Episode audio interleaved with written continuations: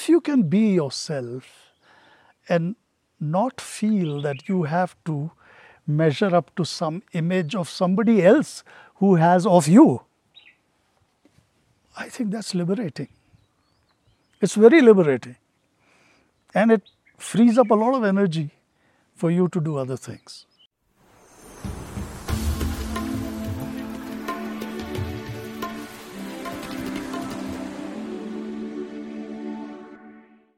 So, welcome to Outliers. Uh, Outliers season 3 actually.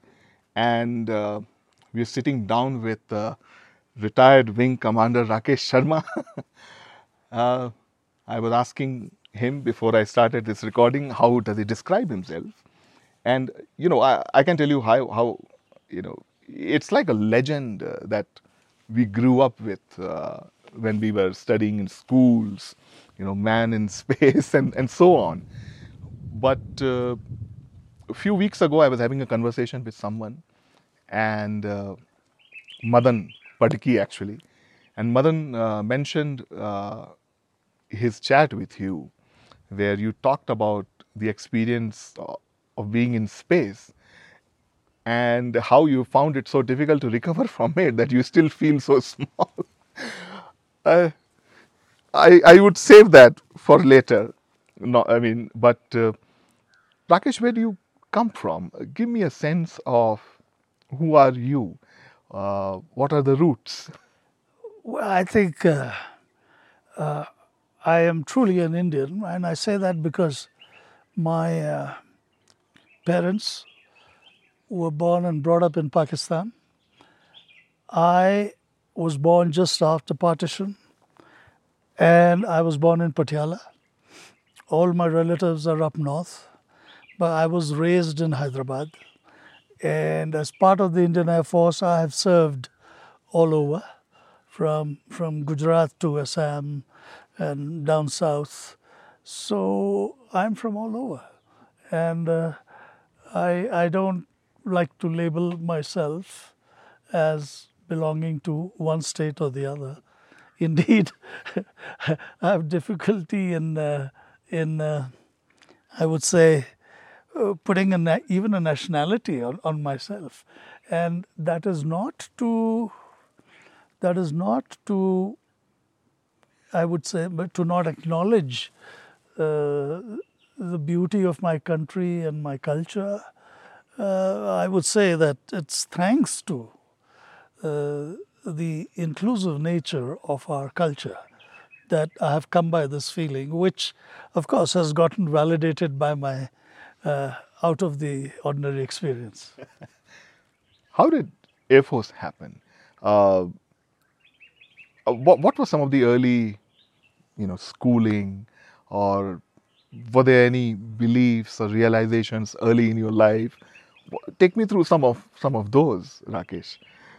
Um, you know, there was not, we didn't have any relative in the armed forces, uh, both from my father's side or from my mother's side.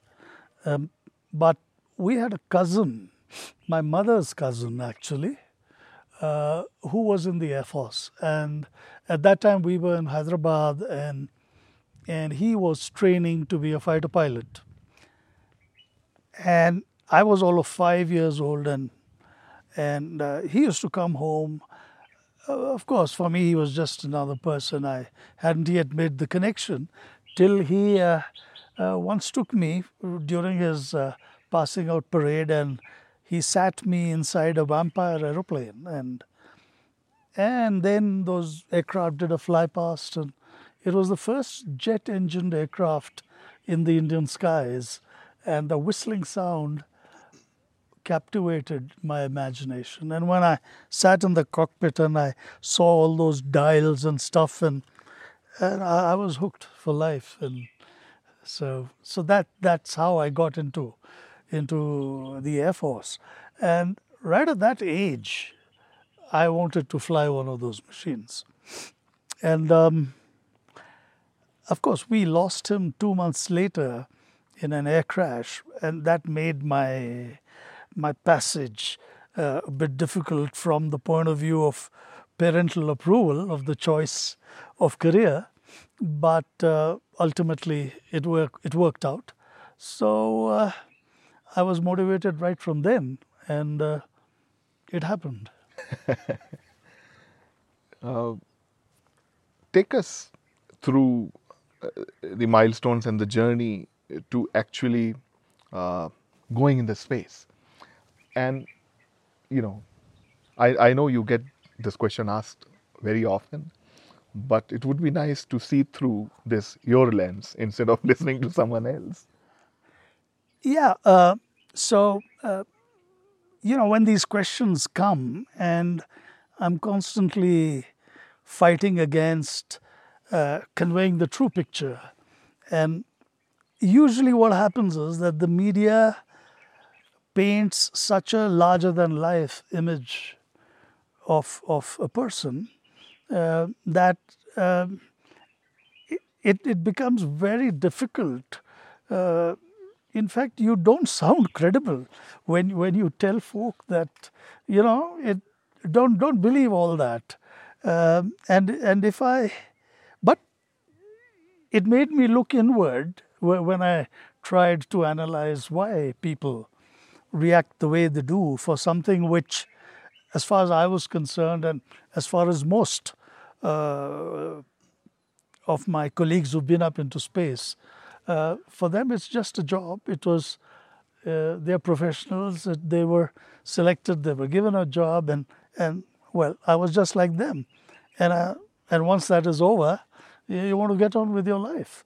So that's where it was. But then when they ask me all this, and when I think back, well, I was a, a rather a, a average student, uh, in the sense that uh, I could be good when I wanted to be, uh, um, and of course there was a great amount of pressure because my mom was a teacher, so and uh, so I had to really keep coming up to her expectations. Uh, I didn't succeed very often, but uh, I was very fond of the outdoors, and I was very fond of, well, dreaming, uh, and of course, always imagining getting airborne, uh, without realizing that it takes it takes some doing. Uh, at least you've got to be scholastically. You got to learn all the the technical stuff. So so that that came later. Uh, that realization. Uh, but since one was motivated and it, that was a path one had to traverse, uh, so that is what uh, that's how I did it. But uh, going back, there was nothing extraordinary. I was never extraordinary. Uh, yes, whatever I wanted to do, if I put my mind to it, I would. But like any other kid, uh, I was prone to the distractions of growing up. So I was a very normal kid in that sense. you're you're right about the larger than image, you know, life image that gets Yeah. painted. Uh, but but there, there is clearly a reason. I mean, reason is uh, there is a certain fantasy, there is certain science fiction element to uh, going where nobody has gone, and, and and with nobody I mean people that we look around in our walk of life. It has taken a long time, you know. Uh, so that's why it appears extraordinary. Um, do you relive those moments at all? Not at all. Not at all. Because, well, to begin with, I never aspired to go up into space. And I didn't because we never had a manned space program, which is not to say that I was not captivated by this whole business of space flight. I mean, I was a kid when Gagarin went up. I was, when, was 60, 61, 62. And uh, yeah, I was in high school. And of course, it was a huge event, as you may recall. And if you absolutely what they eat in the morning, afternoon, evening, the menu, and everything was documented. And of course, there was no television in those days. So, print, uh, we devoured all that was written about it. Then came Life magazine and those, those tremendous photographs. And so one had a fairly good idea, but never aspired because, you know, there, there's no way. Uh, we were just about getting started on our program and firing uh, sodium vapor into space using American Nike Apache rockets. So uh, that was never on the horizon. So when it when it when the chance came, of course one was thrilled, and uh, so just just took that and then went back because even it's 35 years now, and there's just about a, a manned space program is just about beginning. So in retrospect, I think my attitude to not live with that experience. And you know, when you start thinking too much about it, you start imagining stuff which is not there. So I, I prefer not to do that. I'm sorry to be at it still. Uh, if, if, if, you is there anything that stayed with you? Uh, it, it's like even when I came up on this hill, right? If you ask me to stand on top, I look around, uh, I'll feel something. Uh, so, was there anything like that for you? Uh, was it a life lesson? Was it? You know, let me let me let me just put it in perspective. You know, this whole game is so expensive that uh, when you're up there, each minute of your time is is like curated. Uh, uh, you have to do stuff. You got to record the results. You got to, so there is really no time to put your nose to the window and watch the world go by. It's not that we didn't do that, and of course one was greatly impacted. Although one had seen all the photographs that were there, uh, but when you actually see it, and then when you look at the scale on which things are, which again you knew, uh, what I'm trying to underline is that you don't have to go up into space to come by that feeling. You know, you can get it right over here that we are a very insignificant part of this universe. And, uh, and you know, so, but to see it, to actually, in a way, experience it, because uh, the lack of gravity is, again, very, very unusual. And, uh, and to be in that milieu and then come back. Well, I've come away with the feeling that space is a great place to visit, but there's no place like Earth to live on, which again brought various other thoughts that we need to protect the environment here. This is the only home we will ever have. And I've been speaking on these topics for the last 35 years. So that comes to you with a great amount of force the uh, fragility of our planet because it's suspended in, in space and there's just vacuum all around. And, uh, you know, there, there's nothing as far as the eye can see or as far as the Hubble telescope can see.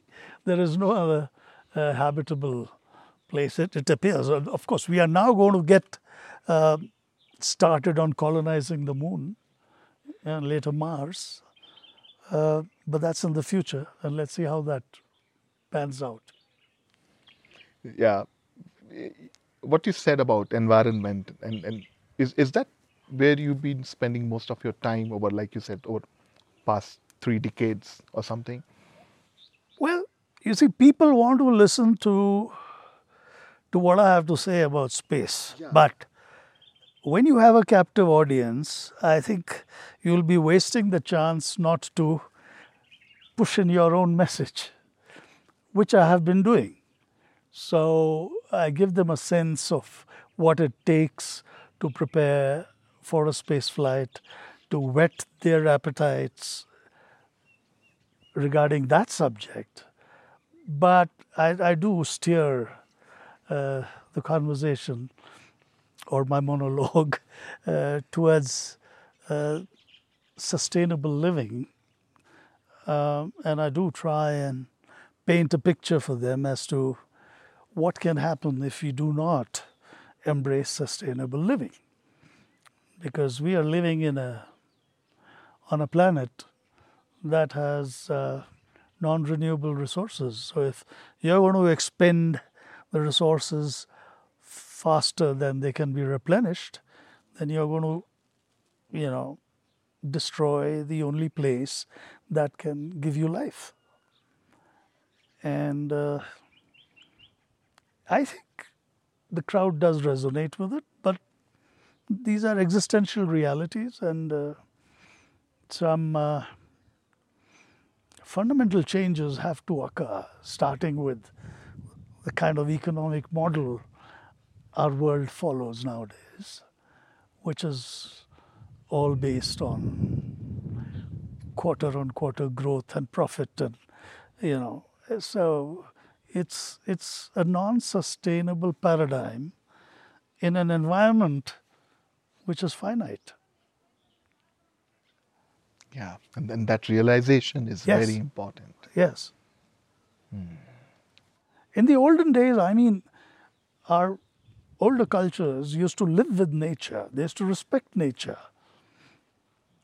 We, uh, whether you're cutting down forests, whether you're making veneer, whether you're selling whatever sells, unmindful of the collateral effect on the environment and the interconnectedness of the environment itself. Pollution doesn't stop at the borders. So we are all, uh, you know, part of this story. And there has to be a global realization. it, it looks like there is realization in, in certain quarters or whatever we call it but what is your idea of solution like uh, how can individuals families societies do this according to you Well, uh, it's a big problem. And the reason is that, uh, again, we have to go back to the economic model where we are talking of personal wealth to generate that kind of personal wealth because everybody is on growth quarter on quarter and more profits. Now, when that happens, people want to earn to get a better lifestyle, whatever that is. And that better lifestyle takes a toll on the finite resources of the planet. If you see what the West has brought us to where we are uh, from the energy standpoint, and because of the per capita consumption of these finite resources, you got three cars, you got two members of the family, stuff like that. You got appliances. Now, with the economic center moving eastwards, I fear that, and why is it moving eastwards? Because now they have realized the environmental costs of that kind of progress. And so the environmental laws have pushed up the cost of their product and it has become unviable. So they've shifted production into geographies where the environmental laws are either lax or non existent. So, and what does that do? Labor is cheap. So you, you shift all your manufacturing here, China, India, and all the everybody's per capita income goes uh, grows because you have got jobs, and uh, and then you have disposable incomes, and then you have to what do we do? Because of the media, and it's there's a free flow of information. The people, India and China populations combined, are aspiring for the same kind of lifestyle which is there in the West. Can you factor in the environmental damage that will be done if the per capita consumption of energy, both for manufacturing as well as living, you know, keeps going up at you know, there are how many billions of us here? So, so we are looking at an environmental disaster, unless, of course, we we mend our ways. And you asked, how do we do that? Well, the United Nations Environment Program is a body. Unfortunately, it's about as effective as the United Nations itself. And then you have people like President Trump, who walks out of a climate change treaty. So you ask, how do we rectify it? I, I, I think we got to, whoever can do it must start doing it and do their bit. It is like, it is like, what good is it if I don't throw the wrapper? You do your bit. And you must do it now. Your kids must see you doing it. Your generation, next generation, must follow that. I think they are a lot savvier than we are, our younger generation. And I, I believe that I, I'm an optimist in, in that sense. But we must realize that we are looking at a serious situation. So somewhere, uh, the things that you're pointing at, at there is this quenchless uh, thirst of the man, mankind or man or human to conquer things, right? Space is just one frontier. There's, there's so many other frontiers, and there talks of colonization of Mars, Moon, and, and so on, and and everything that we see around us. Uh, does is is is there a problem in in, in that itself? Uh, well, yeah, there'll be a problem if if we do not learn from our experience on earth and if we don't fix what we have not managed to do here and we have a similar kind of society there then i mean you take antarctica right?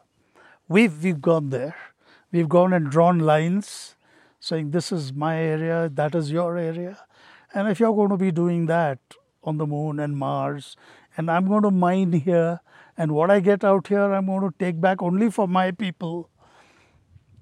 So, what happens is that conflict, but of course, first you've got to say what is, what is the reason and poverty, how does that happen?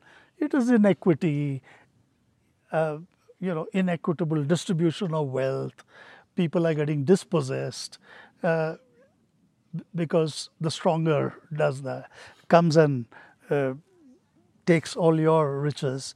And so, if the same paradigm is going to go up there, and, and whatever you get over there on Mars and on, on, on Moon, then you're only be exporting conflict from Earth back in, uh, into the Moon. So, there are treaties in place how do we give United Nations the teeth? So the, the, the, there has to be a global consciousness that we are all in this together. This business of state, can you imagine going for one and a half years, uh, zillions of kilometers away, and then turning back and say, you know, I'm from Karnataka. You're from planet Earth, for heaven's sake. So let's start thinking like earthlings and and our it's our existence. Tomorrow you're going to have an asteroid come and hit planet Earth. We are all at risk because our Earth rotates. We don't know which country is going to be in the line of. And in any case, the environmental damage with an asteroid hit is global, going to be global. So, today we have the technology to go out there and deflect that asteroid. So, if we can collaborate and insure ourselves against that kind of possibility, then if we can collaborate and cooperate to secure a future, why can't we do that to secure our present? Very important point you made about us thinking like citizens of the earth. Yeah. Uh, just to shift gears, for, for someone, again, I'm, I'm sorry to be keeping at it, uh, you keep uh, quite an extraordinarily low profile. Uh, there was I, I, much before I started preparing for this conversation, I read somewhere about the biopic. Uh, yeah. How? Why? Why do you keep this uh, profile, Rakesh? I don't need it. You take you take you take a celebrity, uh, take an actor. I mean, his future depends on being in the face of the audience. That's his job. He has to be popular. I don't have to be popular. It's not as if I'm a recluse and I don't interact. I go to IITs, IIMs, wherever I believe I can add value. Adding value is sharing, adding value is conveying, adding value is hoping to make an impact, providing a different perspective. And if I'm doing that, I mean, that's all I, I care about. Yeah. Very unassuming. I would definitely say that. I find that if you if you remain authentic, that is just just be who you actually are. I find you don't have to carry any load at all. You don't have to act. You don't have to posture. It's very liberating. You know, marketing guy can't do that. He's going to sell the product. Stuff like that. I, I, I don't have to do it. But it doesn't. It isn't as if uh, that if I start doing it, that I will enhance my impact. I don't think so. Do you think so? no, I completely agree with you. But you think something like a biopic will change that? A biopic, you know, it's been going on for 10 years. And for the first three years, I wasn't keen on it. Because I do believe this. Anyway, let it go.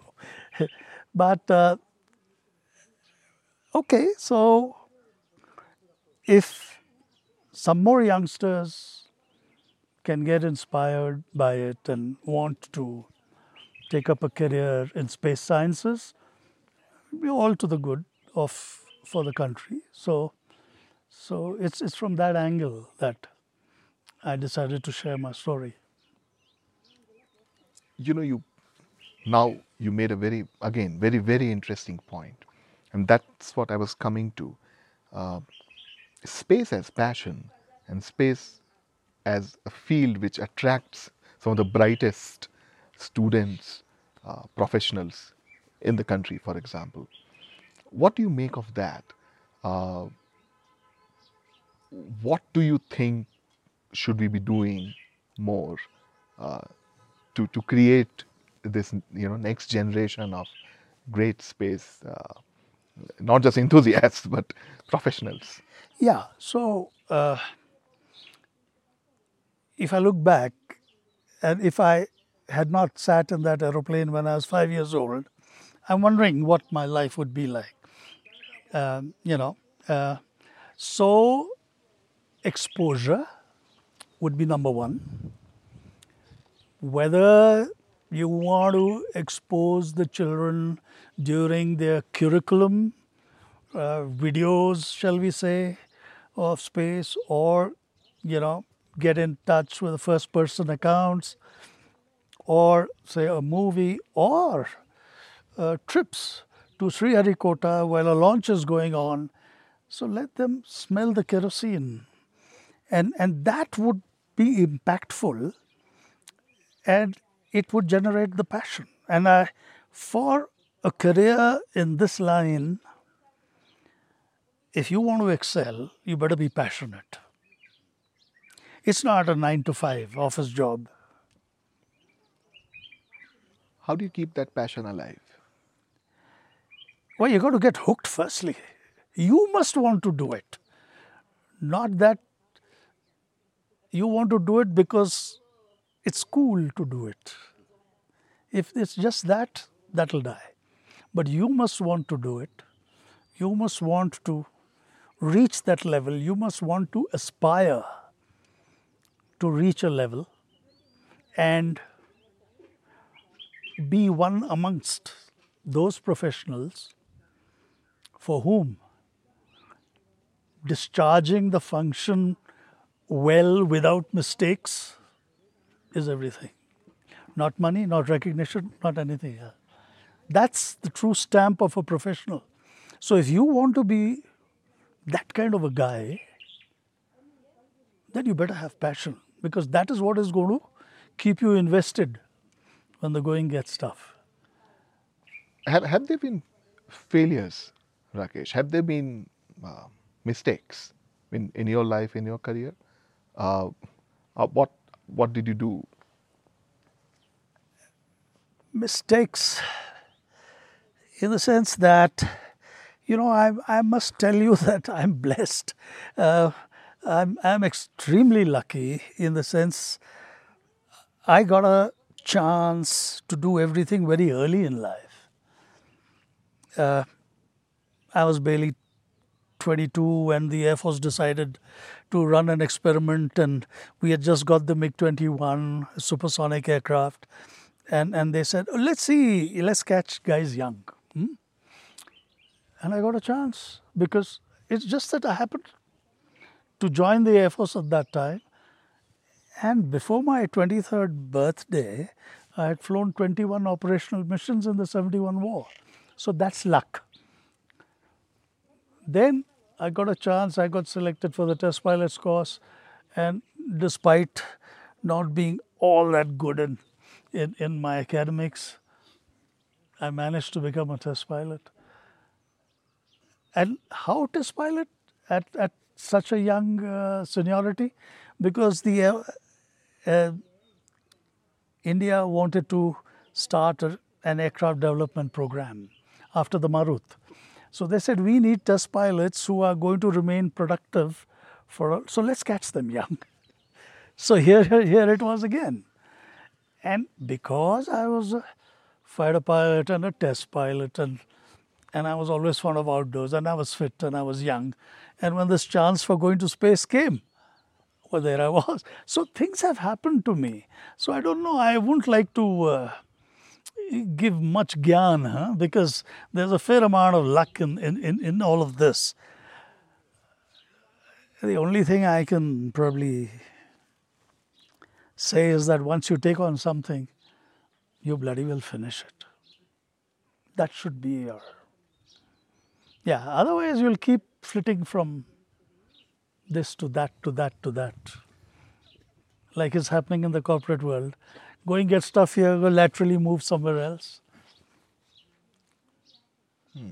But keeping at it, uh, it, it's not just persistence, because it you are tested a lot, and, and that's what the point about failures is because you keep failing at something, then you don't know when to give it up. You see now, failures are of the type where things are disastrous. I think that a failure is also you have set the bar for yourself and you haven't met it. That is also a failure for me. It depends how you look at failure. If you're going to constantly strive to get what you have set for yourself, and if you fall short, then you will improve yourself, right? So I would say even that is a failure. So बाकी रह गई बात failures की और during training obviously in the sense that you've made mistakes during combat and that's that's part of the learning.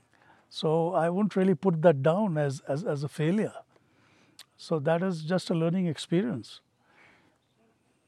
But yes, as a test pilot, I've uh, had the had the chance of ejecting from an aeroplane because the engine packed up, and and I also, you said, how do you remain invested? Well, we had started the light combat aircraft Tejas project, and uh, as a as an air warrior, uh, if you can take part in a in an operation, uh, which I did as Indo-Pak War for a test pilot, being involved with an aircraft development project is really what every test pilot aspires to be. So I got that chance as well. So when you get a chance like this, it's so easy to remain invested because you're so lucky to be where you are. you you tighten the belt further, and you know you achieve. Uh, you make sure you don't you don't screw up. Is that why uh, a mission like Apollo 13, uh, you know, it, it it sounds more convincing, you know, when they call it a most successful failure, but there's a lot of learnings there, right? Of course, because that, you see, that's just the thing, and that's the other thing why I play it down. Everybody goes gaga at an astronaut, but it's the tip of the iceberg. Look, the support system below you. Apollo 13, you brought that up. Most successful failure, yes. But who are the guys slogging on the ground? How was that situation retrieved? Look at the, you know, uh, innovation that went on in real time. It's not that the astronaut only; it's everybody else. Look at the space shuttle. The very thought of mounting the space shuttle on top of a Boeing, the thought of, you know, getting it up and then landing it on the ground and reusing it. I mean, these are these are big, big innovations. Not individual. Yeah, it's never individual. Never individual. Individual hoga Pole Vaulter, uh, you know, Mark Spitz, Tendulkar, for his records. But when it comes to being number one in ICC rankings, the whole team. On a, on a more final note. Uh, and I'm loving this where you are in this setting. yeah, why don't I ask you this? Why are you here? why Coonoor And well, one is that uh, I was overexposed in the plains. I was too accessible for everybody. So here there are a lot of lot of I don't know how you've taken the trouble of coming. Not everybody does that. You need to do better job of making this stuff accessibility. so, so, so, so that's your answer. Uh, no, apart from that, I love the hills, and uh, I came here first when I was a kid. Uh, I finished my senior Cambridge, and my uncle was doing the staff course. So I came and spent some time with him, and I I just fell in love with the place. And I decided then that I'm going to settle here. God has been kind. Luck as well, Yeah, like you said. Absolute luck. How would you like to be remembered? Uh, I won't like to be remembered. not at all. No.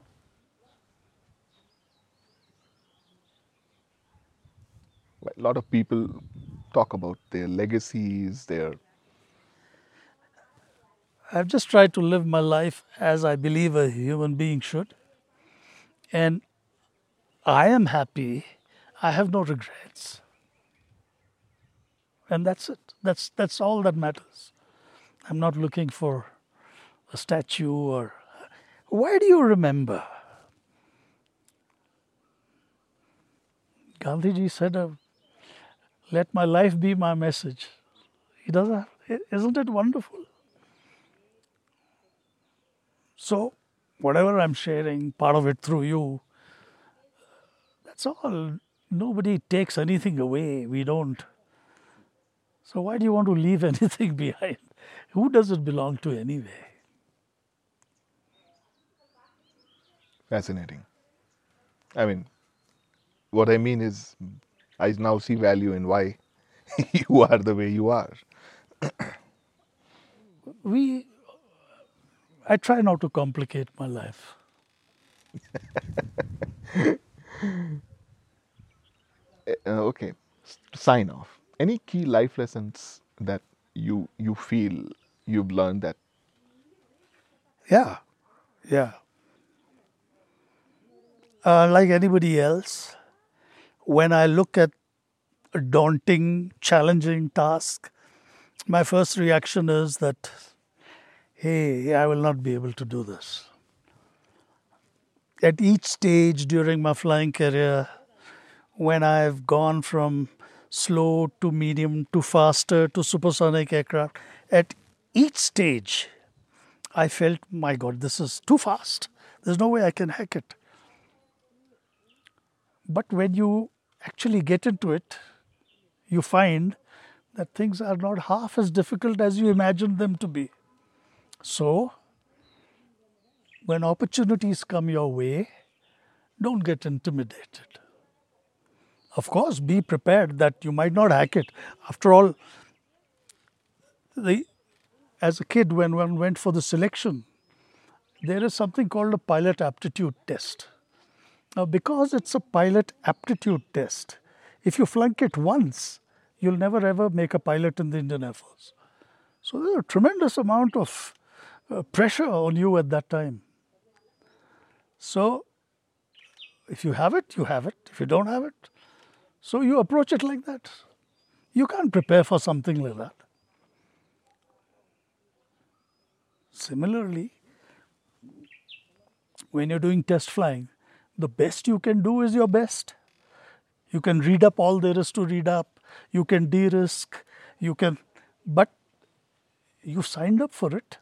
You're honor bound to go and do it, even if you're scared shitless, but you go and do it, right? As, and you do it as well as you can. It doesn't work out, it doesn't work out. That's part of the landscape which you have chosen to be in. So, these are all the life lessons that never back off. Failure is, is, is not everything, it's not the end of the world. Though, let me be frank that I've been lucky. I, I've already explained to you. So, I, I shouldn't trivialize it either. Pressure is something which we bring upon ourselves. We should give it a bash. It's like that. So, and of course, just be yourself. So, when I returned uh, after the space flight, of course, the whole country had gone mad in the sense that the kind of impact it had had. I've had aged women touch my feet as if I've come from, you know, kahan se aaya. I've had people pulling at my shirt, wanting to get a piece of fabric. You know, that kind of adulation. And uh, strangely, it angered me, and I couldn't handle it. And uh, plus, at the same time, I was aware that I was expected to share. I mean, I at that stage I couldn't be like Buzz Aldrin yelling at everybody to get off. So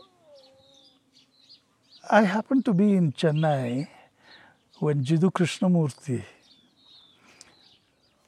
was visiting, and he was giving a talk. And of course, I was reading him uh, for years before that, and I wanted to go and see how the man, you know, actually weighs up against my image of him. And so, after his talk, I requested for an audience. I was given 15 minutes. That interaction went on for an hour and a half. And then he invited me to walk with him on Adyar Beach. And during this time, he says, What's bothering you? So I told him, This is what is bothering. So he explained to me that people are responding to the image the media has created for them. They are not responding to you per se. And that lifted such a weight off me. And that is what pointed me in the direction of being yourself.